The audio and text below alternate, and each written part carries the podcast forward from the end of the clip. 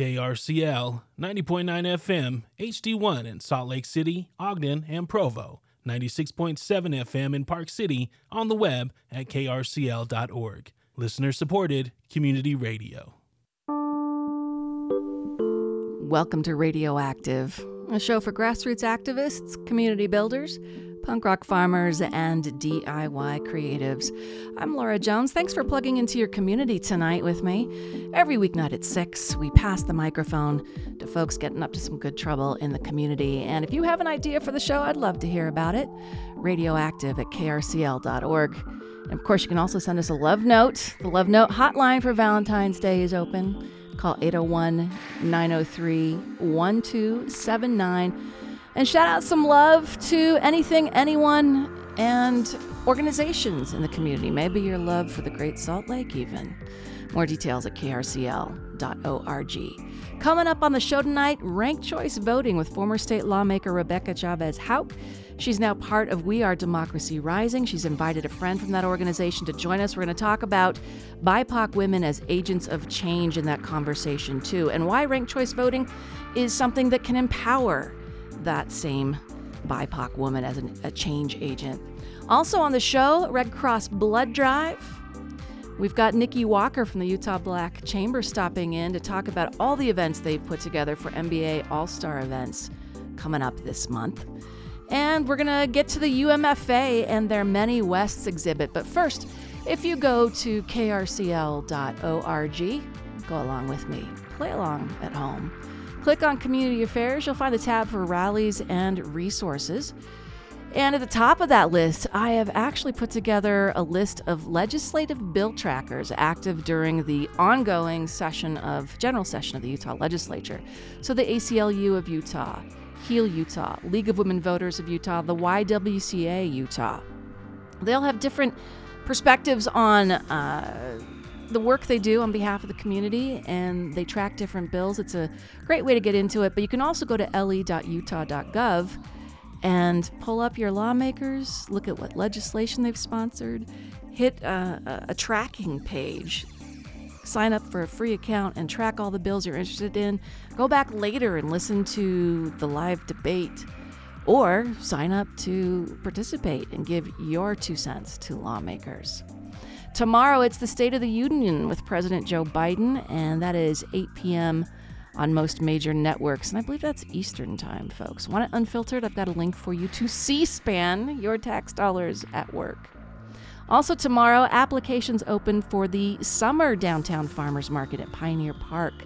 And I believe they're open till April seventh. So if you're interested in becoming a new vendor, whether that's uh, as an urban farmer or farmer anywhere in Utah, or a an artisan, baker, or a crafter, uh, a busker, a musician, you want a table, then it's time to get your application in. I've got a link for you there as well. Coming up on Thursday, if you'd like to go and see the Capitol firsthand, Red Acre Center's weekly Politics and Pastries is at nine thirty to ten thirty every Thursday, room one sixty of the Utah State Capitol building at three fifty North State Street in downtown Salt Lake. It's a busy session. There's lots of bills to discuss, support, and oppose, especially when it comes to the agrihood, and they'd like to invite you to join them in helping to build local food economies by being part of the legislative process, whether you're a seasoned pro or never stepped foot on the grounds. So this is another way into the people's house, your house. Also on Thursday at the Capitol at noon, it's Utah Maternal Health Month, a press conference and some announcements. And I've got a link to all that uh, that information. And if you'd like to participate, you can go up to the Capitol and, and see that in action. Also on Thursday at five o'clock in the evening, Trans Youth on the Hill. It's a sing-in, I do believe, on the South Step, singing a medley of This Is Me and God Help the Outcasts. The organizers will be coordinating all of that. And you can get more details at Rallies and Resources. It's on or under the Community Affairs tab at K R C L.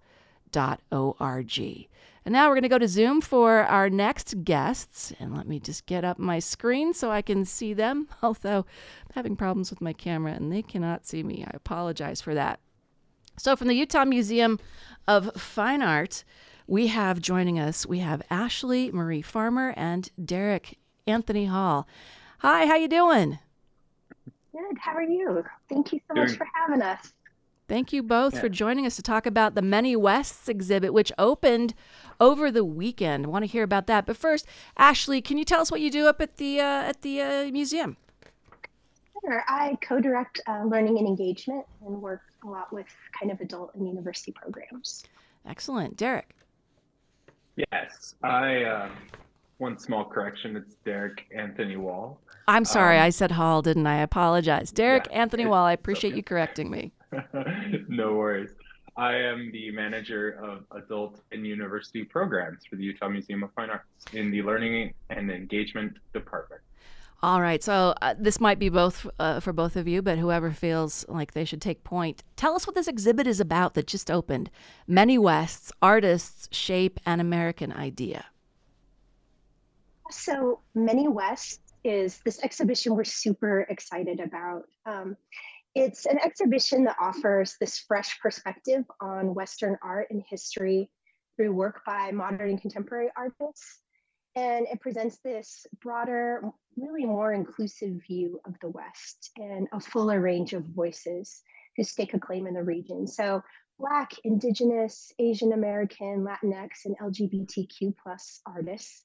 Um, and because there are all of these different perspectives, it really kind of disrupts misconceptions and myths and racist cliches that have dominated really stories of the West and, and Western art. And, um, and you know, I think it's it's special because it highlights that multiple communities and histories continue to really form the West, the region. And it shows that the West has always been a place of, you know, many stories and experiences and culture. So never just one West, and um, we're really excited about that. So dozens of works in the exhibition and um, by forty-six different artists. And that's, I think, something that's needed to happen for a while. I'd say over the last ten years, more and more museums trying to, to use art as that gateway into this conversation about, you know, a broader view of, of history, and art can get us there. Derek, what's your take on Many Wests, and what do you want folks to walk away with or come and do? Well, I, like Ashley said, it's really just a stunning exhibition that really dispels these mythos and preconceived notions we have about the West, and it's it's a sight to behold. I'm, I'm I think it's so beautiful and powerful. Um, and as far as things to do, we have a upcoming ACME session called Many Stories, Many Wests. It's on Wednesday, March first, from six to seven thirty p.m. Uh, it's free for the public, and it's being hosted at the Utah Museum of Fine Arts. It's a community conversation, uh, gallery tours, art making, and there's refreshments. And it's part of our ongoing ACME session series of community engagement events that we have throughout the year. And for this session, um, we're we're posing the questions, you know, what is the West to you? What's your story? And how do these stories intertwine? So we've invited a variety of people from our community to share their personal perspectives on works that are within the exhibition. And these responses just are beautiful. We've we've been able to hear a few of them, but they, they range from scholarly to creative to personal. And we're just thrilled to give a platform to these members of our community to share their own unique experiences about living in the American West. Now, as I re- and, Oh, go ahead. I was going to say, as I recall, the Harlem Renaissance exhibit, we had recorded voices. So are you recording these so we could maybe share these stories, these personal stories of Many Wests on the show? Yeah, um, we we will be doing uh, audio stop recordings that of each person's um, contribution, and they're available on our website the day after the event. And when you're in the gallery with the artwork, you can scan a Q R code and you can listen to their audio stop while you're viewing the work and interacting with the work. Um, it's really a fun way just to, to have that entry point, you know, and, and hear other people's experiences with the art. Great. We'd love to be able to expand that conversation by bringing them on, those voices on the show, those recordings. And then in April, I know that's a ways away, folks. It's hard to imagine with the temperatures, the way they've been, that April is coming, but it will. It will be here. And in early April, I believe you have an artist talk. I'm not sure who can share details about that, Ashley or Derek. Sure, yeah, we have an artist talk um, on April fifth. That's one of our free Wednesdays, and it's with the artists David Taylor and Marcos Ramirez-Ere. Um, they created this series of forty-eight prints um, where they've basically kind of taken on this epic effort to photograph, to mark and photograph um, the never before surveyed eighteen twenty-one border between the U S and Mexico. So um, those works of art are in uh, the U M F A's collection. It's a really amazing um, series, and we're excited that both artists will be here to share a little bit about their collaborative process and their travels and what this uh, kind of has been like for them to make it, and to talk to the community about it too. So we're we're really excited about it. Such a great exhibit going on, and it's finally here. It started over the weekend. Ashley, where can folks learn more?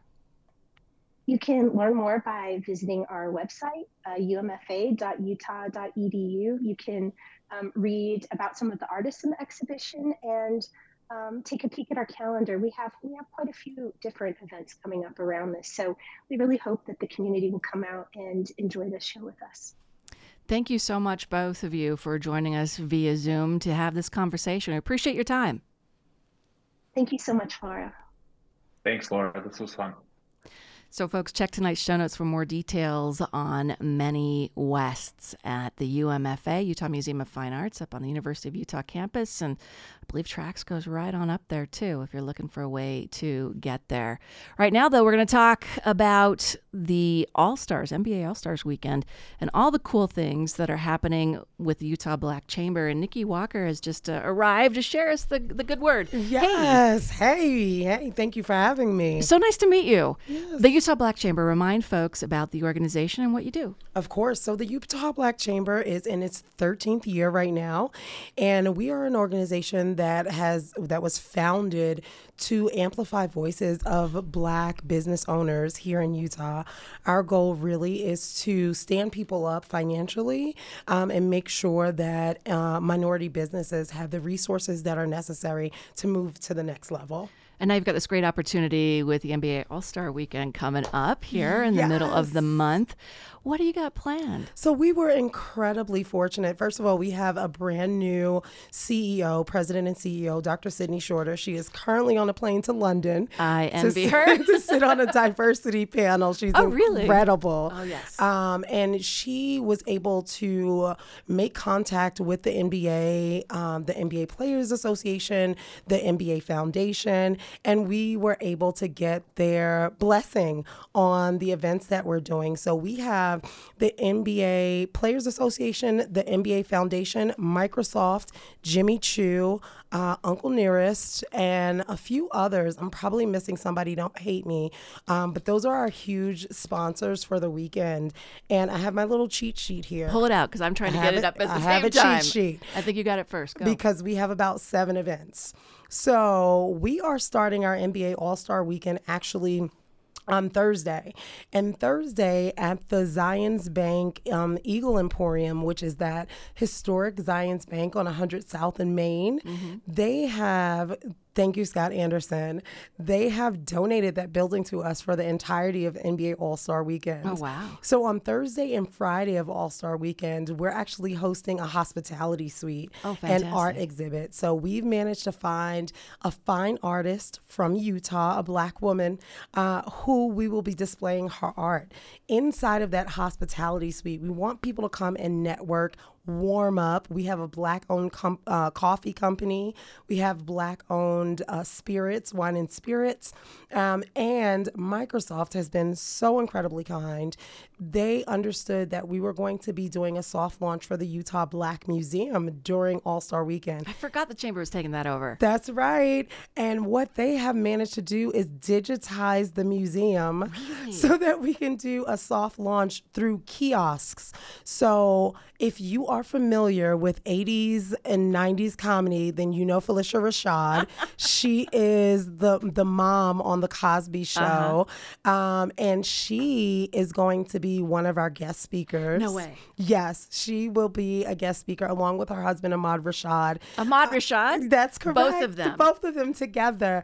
Um, she has taken a huge interest in finding financial backing for our um, the communications section of the Black uh, Utah Black Museum. And speaking of financial backing, we will also be announcing our first million dollar donor no. to the Utah Black Museum on Fantastic. Thursday at four p.m. Oh my gosh. So like seriously. That's Thursday the sixteenth? Thursday the sixteenth. sixteenth. Okay. Thursday the sixteenth. Come on, you can just tell me. It's just you and me talking here. I ain't telling. You gotta be in the building. You've gotta be in the building. Okay. It's gonna be phenomenal. Oh my um, gosh. So aside from those two days of our incredible hospitality suite where we expect to see celebrities and influencers and business people from around Utah who are gonna come in to do their networking, it's gonna be a phenomenal event. We've got um, Miss Essie's Barbecue mm. actually doing the catering. That. So Ooh. Come get this barbecue, y'all. It's going to be, it's going up. It's Is going it sugar-free? I'm doing sugar-free February. I'm sorry, oh honey. My gosh. I can't help okay, you. That's my cheat day. It'll that's be my a cheat, cheat day. day. Exactly. So following that, um, well, included in Thursday and Friday, we have managed to work with Microsoft to get involved with the school system here in Utah, and there will be a Microsoft boot camp for STEM. Oh, really? So who's invited to that? four hundred students from across Utah will not only participate in the STEM boot camp, uh-huh. but Microsoft is giving every single one of them a laptop. What? Yes. Those Every are four hundred lucky students. You better know it. You better know it. How'd you it. choose them? Um, well, Microsoft worked with um, all of the Board of Education here mm-hmm. and found the schools that were Title One. Yeah. And so we're going into communities that are most deserving and most um, underserved. That's a great way to leverage this weekend. Exactly. That's and that, huge. you know, that is a really big part of what the Utah Black Chamber wants to do. The eyes of the world are going to be on us. We want to amplify the Black community. We want to amplify the businesses that are here and let people know, you know, Utah does have diversity. Yeah. That's a real thing. And we, you know, we just get bad press. Yeah. So we are hoping that this weekend is really going to help us to amplify the good things that are happening in the Black community. You got a couple other things. A couple other things. Want to go without mentioning all of it. So let's so do So let's do, um, there's a forward thinking panel discussion, and that is sponsored by J P. Morgan and Coca-Cola and Microsoft. That's happening February sixteenth. Name the names on the panel because people are going to be like, I got to be there. Oh, wait. I'm not going to name the names on that panel, but I got another panel for okay. you that we'll talk about. After that, on February, um, also on February sixteenth, is the National, um, the N B A F, National N B A Foundation is fully hosting a Black business pitch competition. Oh, now, cool. we have Four entrepreneurs, Black entrepreneurs from Utah, from Utah, who will okay. be pitching, and four Black entrepreneurs from around the country who will also be pitching for a twenty-five thousand dollar first prize. That is a good prize. That's it's a good prize. gonna and and. The Utah, uh, the Utah businesses, because the Black Chamber believes in no losers, mm-hmm. J P. Morgan Chase has come on board and said, we are going to award them with a monetary donation. So after the pitch competition happens, whoever wins, wins. And then we're back in the Eagle Emporium for a reception where they will be uh, granted some grants from J P. Morgan to move their companies forward. That's fantastic. Okay, I'm just going to make an executive decision here, and K R C L would like to help them as well. So we are happy to talk to them about underwriting. We can detail this later because I just thought of this. You've got to be kidding me. No. So happy to help that, the Utah businesses in particular. Thank you so You're much. You're welcome. So that's happening. And then two more events. One huge event that all of the community should come out for is the Mardi Gras and the Mountains Ball.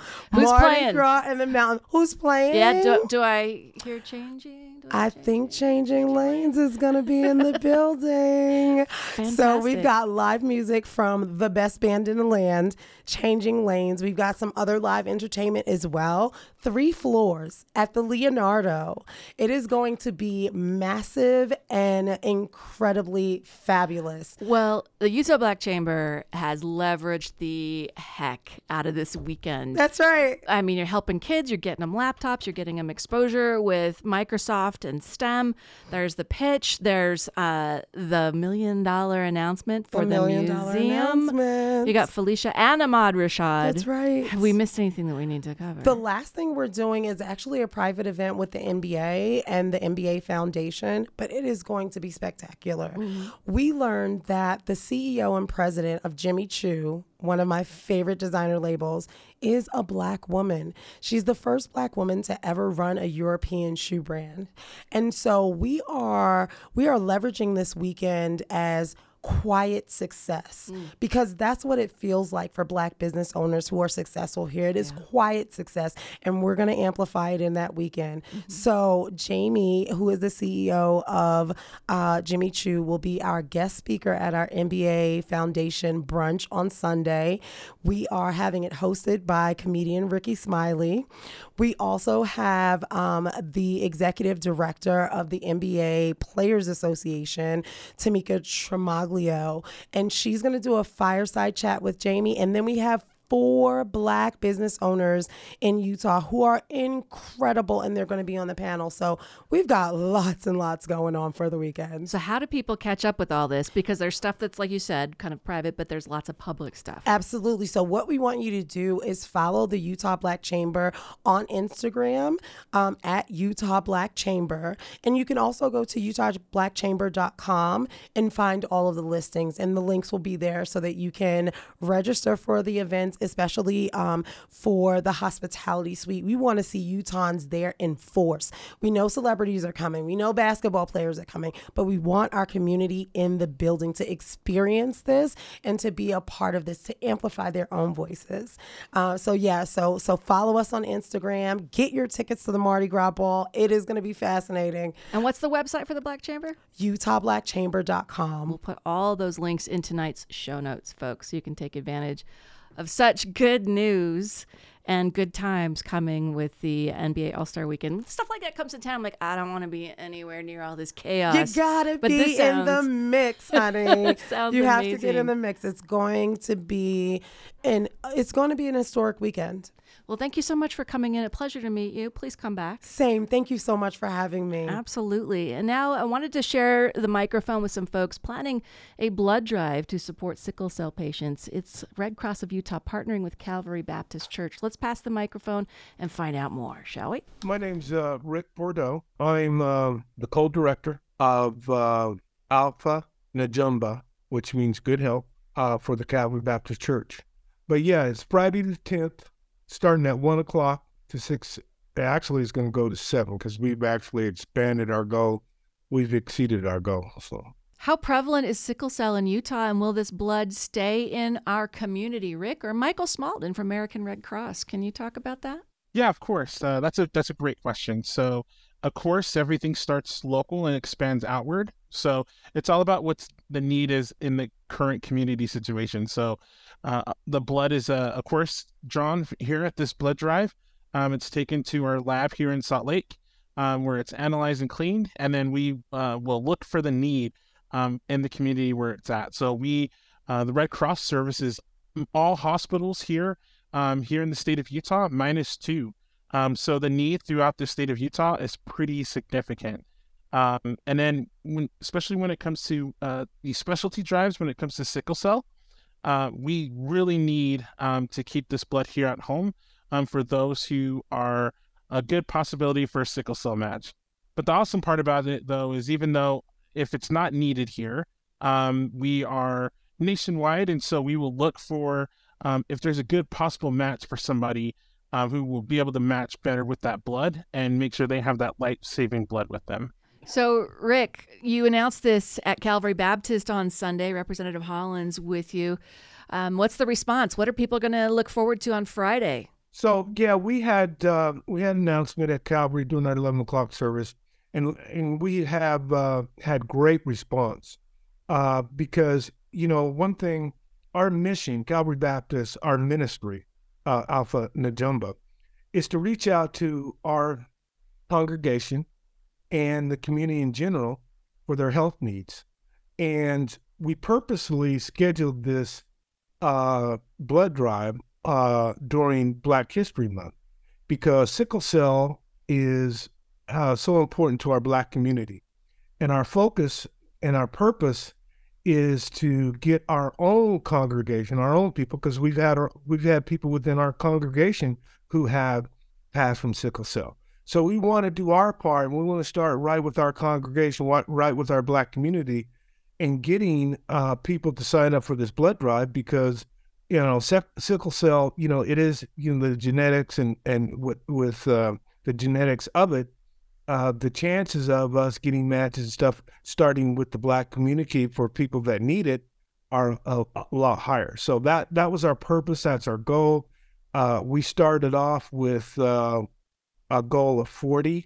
Uh, we have surpassed that as of this morning. Uh, we're at forty-seven, and and in fact, we're um, uh, we're completely full right now. But you know, if we have other people that hear, you know, this broadcast, or, you know, uh, that want to donate, uh, I'm sure Michael can talk about Red Cross on other areas and other places that people can donate. Yes, Michael, tell folks how they can donate, because regardless of when uh, these blood drives are held, we are experiencing repeated blood shortages in our community and across the country, right? Yeah, it's a it's a rotating, sadly, issue. Um, and this is the part of the year where a lot of people tend to forget. Um, we, we get to those um, parts where a lot of people really get busy with things with work and school and family and kind of tend to forget. And this usually happens after the new year, where uh, people are in the gyms and doing and doing stuff. And so it's just not a priority. So um, we are thankful for Calvary Baptist Church for holding this drive. And, uh, of course, um, with their drive being, it's currently full, we're working to expand that, um, as Rick said earlier, um, to expand it and extend it to um, add some additional slots for people to to join the drive. So, but um, in addition, um, if if you can't make it on the tenth, um, you can always go to red cross dot org um, and find a blood drive near you. Absolutely. Do that, folks. Check the show notes for links to sign up for this or any other Red Cross blood drive and help out in your community. I'm Laura Jones. You're listening to Radioactive. And when we come back, Rebecca Chavez Hauck is in the house. We're going to talk ranked choice voting. We're going to introduce you to a new group, We Are Democracy Rising, and what they're working on. But to get us from here to there, don't know if you saw the Grammys last night, but uh, Samara Joy, she was recognized, a Grammy. Can't Get Out of This Mood, her album, Linger a While. Best New Artist, I believe. Enjoy, right here on K R C L Radioactive. Can't get out of this mood.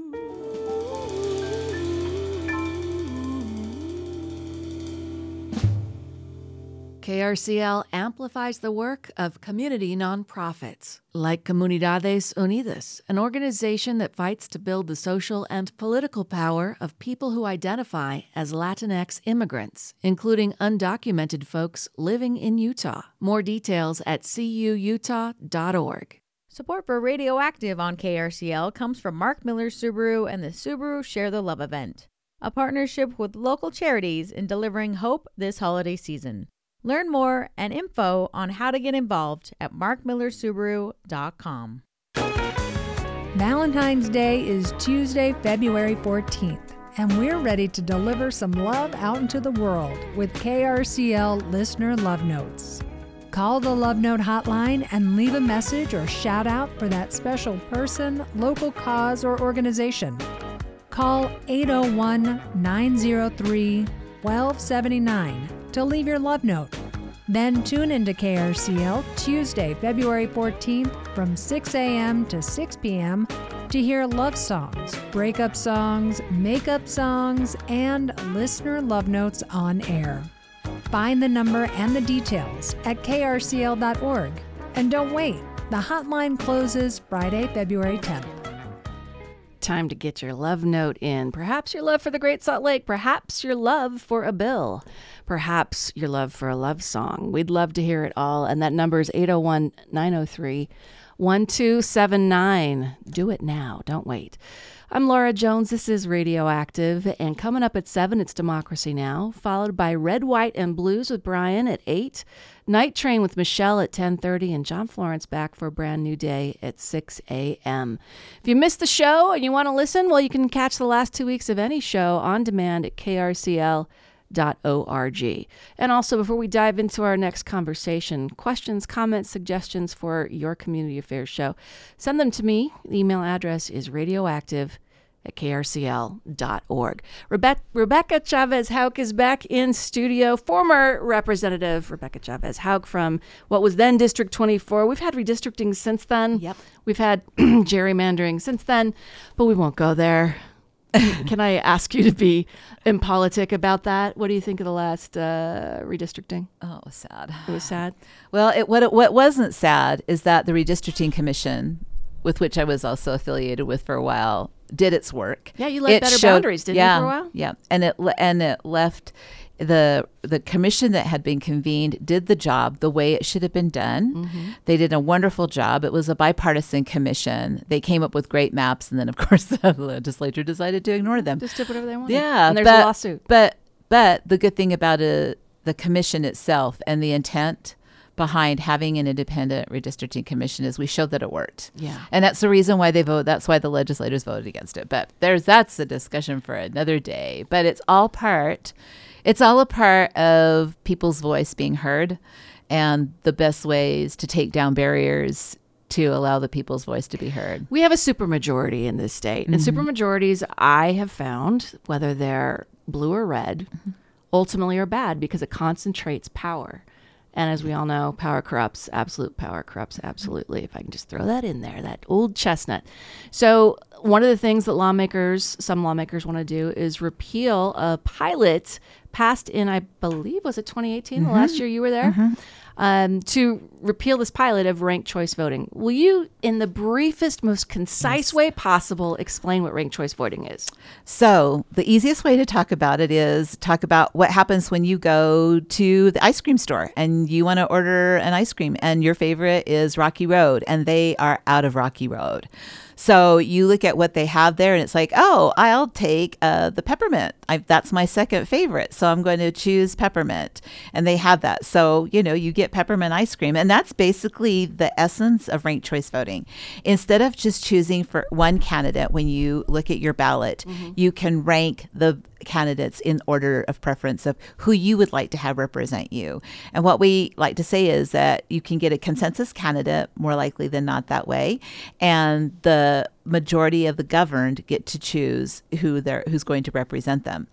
Um, and so that's basically it. Uh, you, you rank your ballot, uh, the tabulation operates in a way to eliminate those with the lowest votes, but then your second choices get placed to mm-hmm. those candidates that are re- remaining. Mm-hmm.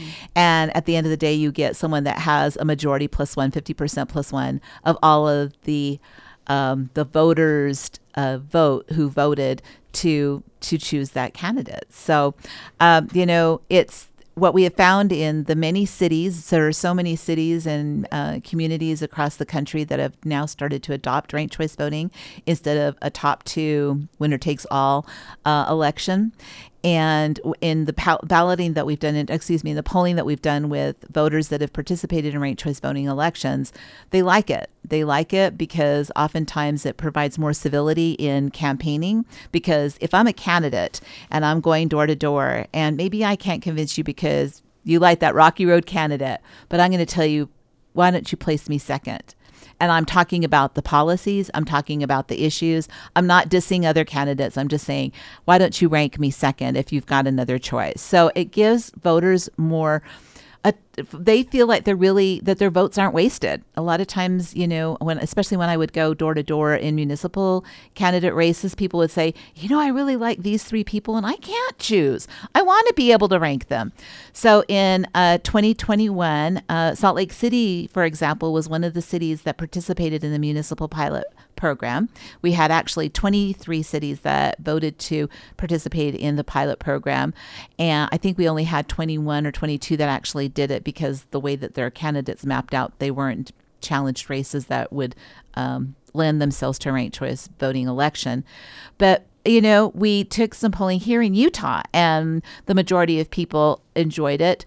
They understood it, which is often a myth that is espoused, is that people can understand how to rank a ballot um, and that it's too confusing. But that wasn't the case for the cities that participated. In the most part, most voters said that they would like to continue using ranked choice voting, and they'd like to see it like in primary elections and in general elections. Yeah. Well, I've got a clip from a hearing, mm-hmm. a couple of clips actually, too, uh, from last Friday's hearing on this bill. What is it, H B one seventy-one? Mm-hmm. Yeah, okay. Mm-hmm. And this is Whit Cook from the Utah Eagle Forum expressing his support of the bill, which would repeal right. ranked choice voting right. as a pilot program. Here we go. My name is Whit Cook, and I represent Utah Eagle Forum. Um, to the last point, uh, instead of leaving it to the local level, we should leave it at the caucus level, which is where ranked choice voting has its best effect. Um, Parties would be able to select their candidates, and those candidates should be allowed to go head-to-head to find out which candidate wins. Um, we are, ranked choice voting pushes a voter to select other candidates that, that would not, or that those voters would not ordinarily select out of fear for having their ballot exhausted. Um, Eagle Forum is Uh, for this bill. We are against ranked choice voting. And again, if parties at the caucus level want to use this, leave it there. We should not allow this uh, complete change to disenfranchised voters. Thank you. Where their ball- ballots have been Thank you, sir. If you could remain your seat just for one quick second, though. Representative Perucci, I'm not sure what your light was on for. Thanks. I have a quick question uh, for Whit. Uh, are you in a city that uses ranked choice voting? Um, do you live in a city, like do you vote with ranked choice voting right now? I live in a city where we have uh, regular voting. Okay, not ranked choice voting. Not I'm, ranked choice voting. I'm just voting. Curious actually where the, I would, I, I am not in an area that does ranked choice voting, mm-hmm. and so I haven't had the experience of voting with it. Well, and if it does come up, to answer your question, if it does come up locally, um, I would oppose it in my local uh, city and county. Because it does. It does disenfranchise voters, uh, especially through the ballot exhaustion process. Uh, imagine those who would vote just for one candidate on a matter of principle, out of matter of protest, and all of a sudden, through the second round, all of those ballots are tossed out. It's Whit Cook of the Utah Eagle Forum. What about ballot exhaustion? Are ballots thrown out if they don't rank every candidate? Rebecca. Um... They're not. They're they're not thrown out. I mean, they they did cast a ballot. Mm-hmm. So um, that that that is an argument. I mean, that's the choice of the, the particular voter. And mm-hmm. and Maria might even be able to answer a little bit on the voter exhaustion okay. issue. I I, I think let's she bring in Maria Perez from I, We Are Democracy Rising. When she was running it in Santa Fe, I'm sure those questions came up. And Maria Perez, co-director of We Are Democracy Rising. Thanks for joining us via Zoom. How's New Mexico today? New Mexico is lovely today, as it is every day almost. Can you speak to ballot exhaustion or the sense that if my candidate, the number one candidate, didn't win and I only chose one candidate, somehow I'm disenfranchised? Is that uh, a legitimate argument, Maria? I mean, I was listening to that clip and it doesn't really make logical sense to me, because the disenfranchisement that I see with the, what the person was talking in that clip Uh, referred to as regular voting, right? When people are just allowed to pick one favorite candidate and that's it. If that candidate doesn't win, then that ballot is exhausted too, and you lost your vote, right? You you just, like, your choice was not, uh, didn't have a chance to win, and that you are not um, any longer uh, at play. Your vote is no longer at play. Uh, with ranked choice voting, voters can choose to just rank one candidate if, if they wish. Your vote will remain uh, active, right, pertinent to the election, as long as that candidate is still in the race. If that candidate uh, happens to be a candidate that is not viable, that does not have enough uh, popular support to be viable, then uh, then yes, that ballot would be exhausted, as it would be in a quote unquote uh, traditional normal election.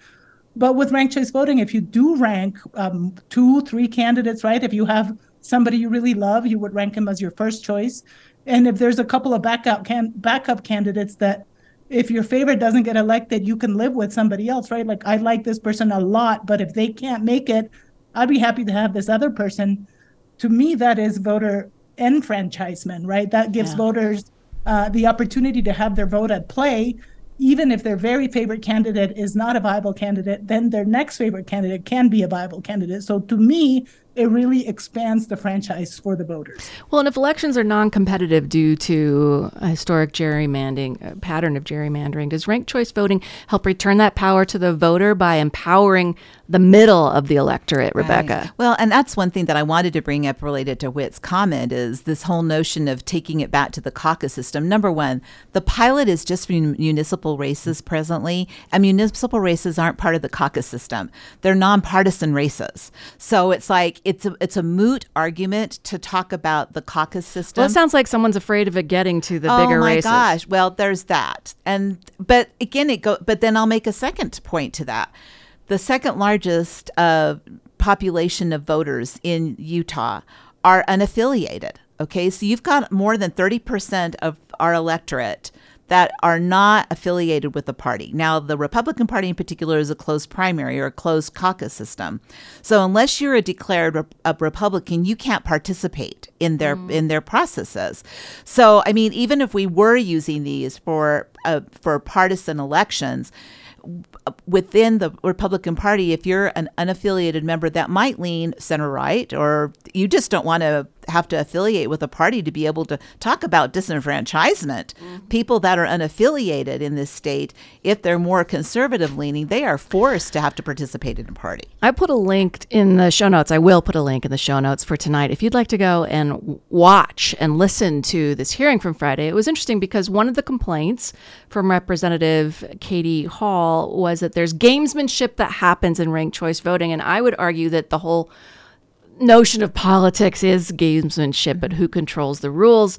And it feels like growing momentum for ranked choice voting or plurality mm-hmm. voting threatens the balance of power in some way that I have yet to fully understand. Yeah. And I think that what what you often find, I won't say this is always the case, but where I've often seen a lot of the pushback is with incumbent office holders. Yeah, that was the number one. I, I think it puts the first choice at disadvantage. Read disincum- read yeah. incumbent. Yeah, and but it doesn't necessarily. I mean, the thing is, it's about consensus of the governed. I'm going to go back to that, where you have a majority of the people really electing the person that is representing them. And if you mm-hmm. look at some of the, like, for example, the gubernatorial race, yeah. uh, where you had our current governor that was in the thirtieth percentile and won, and he is now our governor. And that was just within, so initially it's within the G O P primary. So it's only G O P people that are electing mm-hmm. him to be placed on the but ballot. But because we're a su- supermajority state, what happens in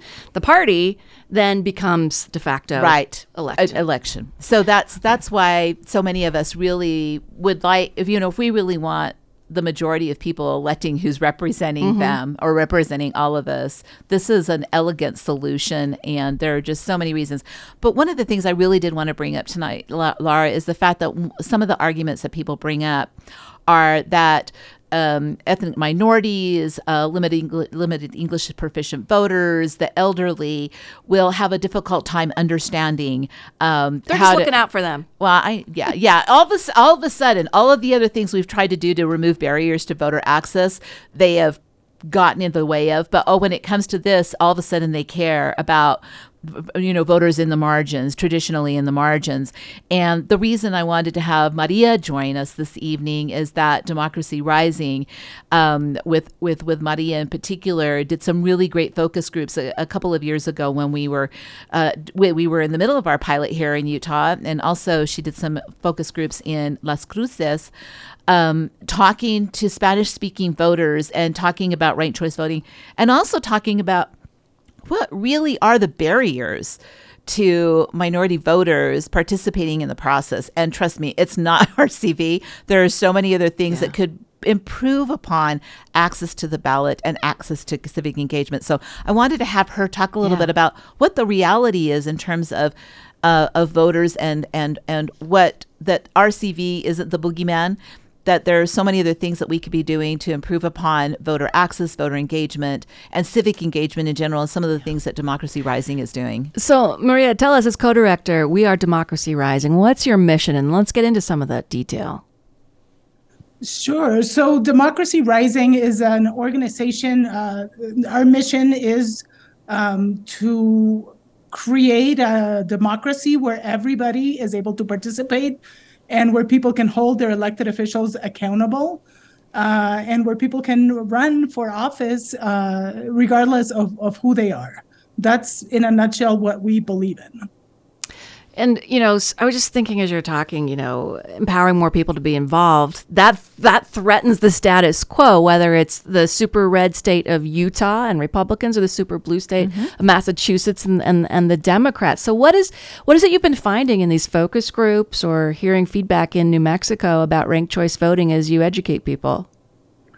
So, yeah, the, I mean, Democracy Rising, uh, we are, um, we specialize, I guess, in implementation of reforms. We've done a lot of implementation uh, work around ranked choice voting in uh, Utah. We've been working in Alaska for the past year and a half. Uh, we've worked in California and Michigan and New Mexico, all over the place. Um, and so we've done some focus group uh, sort of activities uh, in, we did some in New York City, when New York City implemented uh, ranked choice voting with five different uh, Asian language communities. And then we followed that up with this uh, this research in Salt Lake City and in Las Cruces, New Mexico, with Spanish-speaking communities. And the goal is to figure out how best to reach these language communities with information about the new reform, right? Often uh, information, like voter education materials and such, are uh, drafted, created in English, and then sometimes they're just put through a Google Translate and sent out to the community, right? So these are not uh, very effective or efficient ways to communicate uh, information to communities, because they can see that it was a botched translation and that it wasn't made for them, right? So this is why we were talking to uh, to these different language communities. And what we learned specifically in, in Salt Lake City, uh, we partnered with Comunidades Unidas to, to do those focus groups there. And as well as in Las Cruces, was that ranked choice voting as a concept, uh, I'll start with saying that there was, in, in all of our focus groups, and we did several, there was only one or two people that had heard about ranked choice voting and, and knew that it was happening in their communities. Most of the people were coming at it without any uh, awareness of it. But what we learned is that the concept of ranking a ballot, right, is not foreign to uh, to a Spanish-speaking community. We got a lot of comments saying, uh, after we showed like a little video about how it works, um, many of our participants were saying things like, oh yeah, that's how I manage my family. Like, we have a lot of different uh, opinions about what we should do or what we should eat or where we should go on vacation or whatever it is. And we basically each, you know, say what we want, and we figure out what the consensus option is, and we go from there. So it was a very familiar um, concept in a culture way uh, for, for Spanish-speaking communities, is what we learned.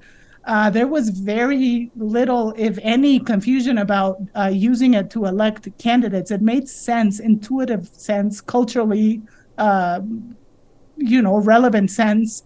Uh, and what we did learn is that the barriers that folks are encountering to participate uh, in the voting process and the political process has a lot more to do with language justice, language access, having, you know, public meetings be uh, interpreted, or uh, having materials that go out to the community being uh, translated or created in language. Um, those are the things that are really Um, be, that are really barriers for people to participate, more than having a, a ranked ballot that actually makes sense to them. So tell me more about ranked choice voting as a way to empower non-traditional or historically expected candidates, and especially um, B I P O C women as agents of change? Does this empower the the newcomer to a campaign, to running for office?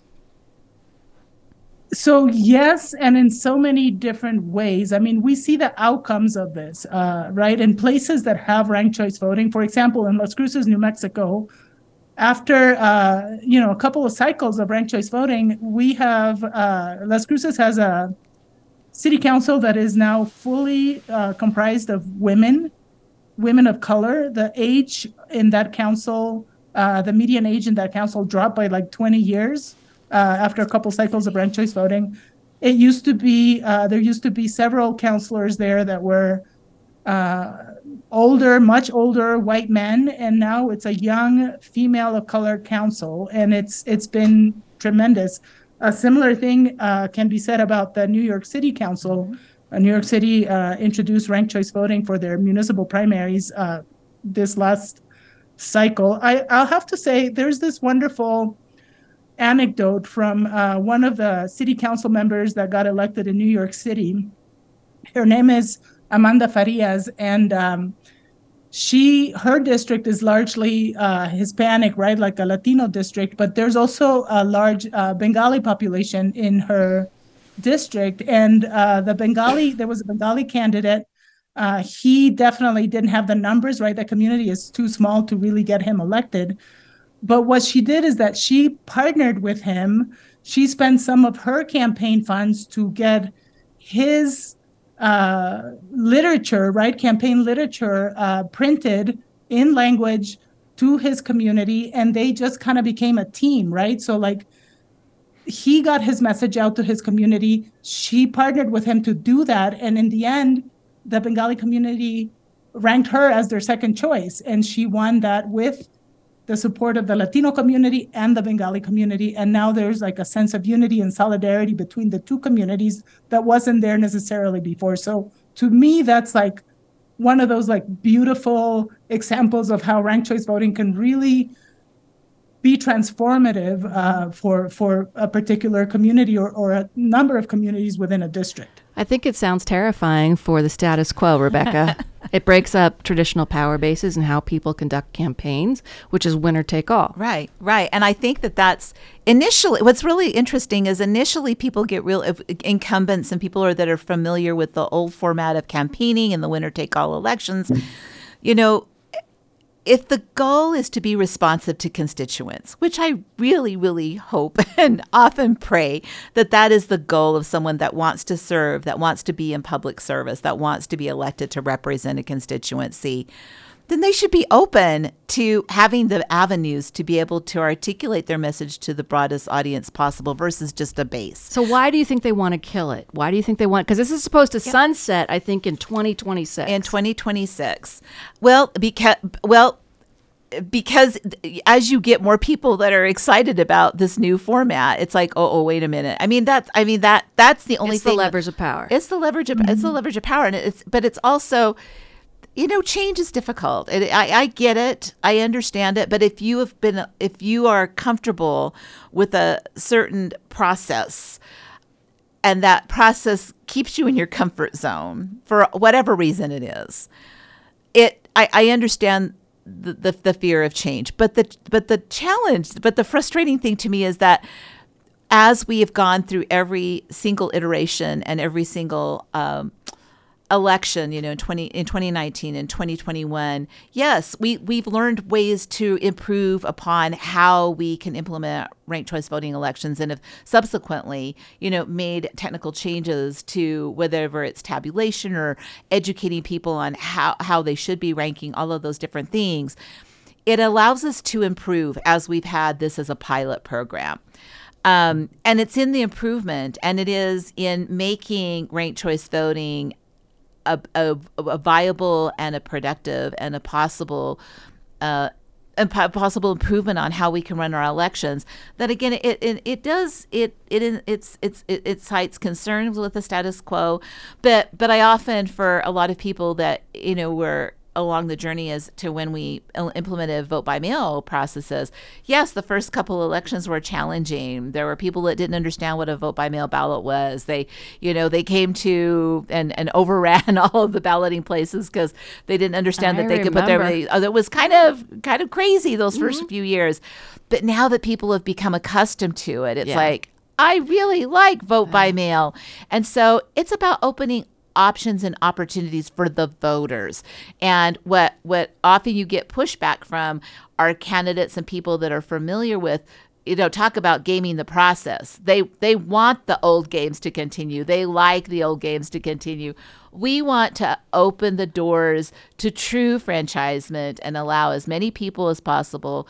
And and the thing is, this is a local control issue too. This is a choice by the local municipalities to participate in the pilot. It's not forced. Um, so I think it really is an elegant process. And let's just let the pilot run its course. That's all we're asking for this year and next. You know, let's let the pilot run its course. Let those cities that want to test the experiment participate in it. And, you know, there may be some that participated last time that won't do it in twenty twenty-three or twenty-five.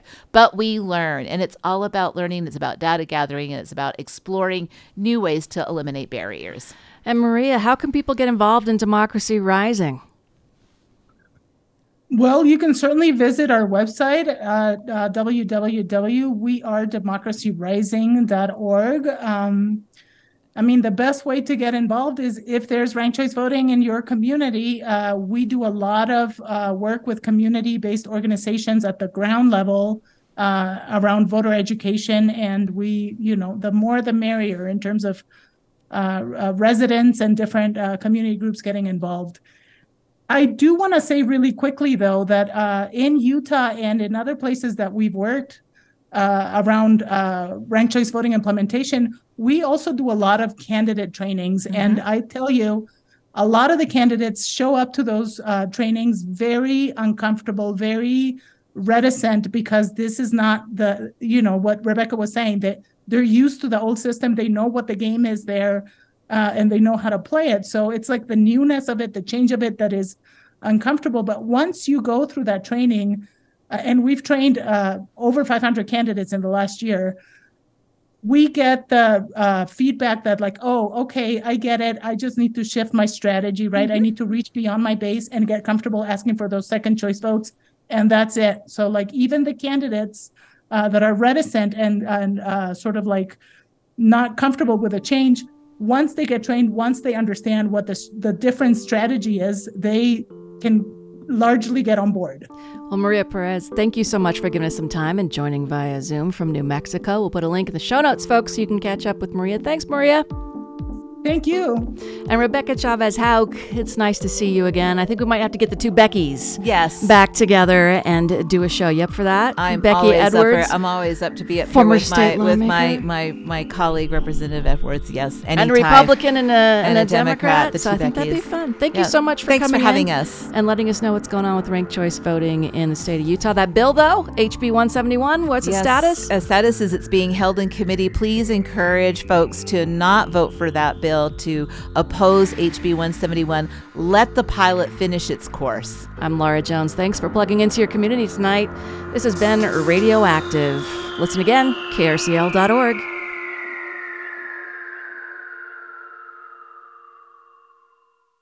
K R C L, Salt Lake City. Support for K R C L comes from our listeners and the Corporation for Public Broadcasting.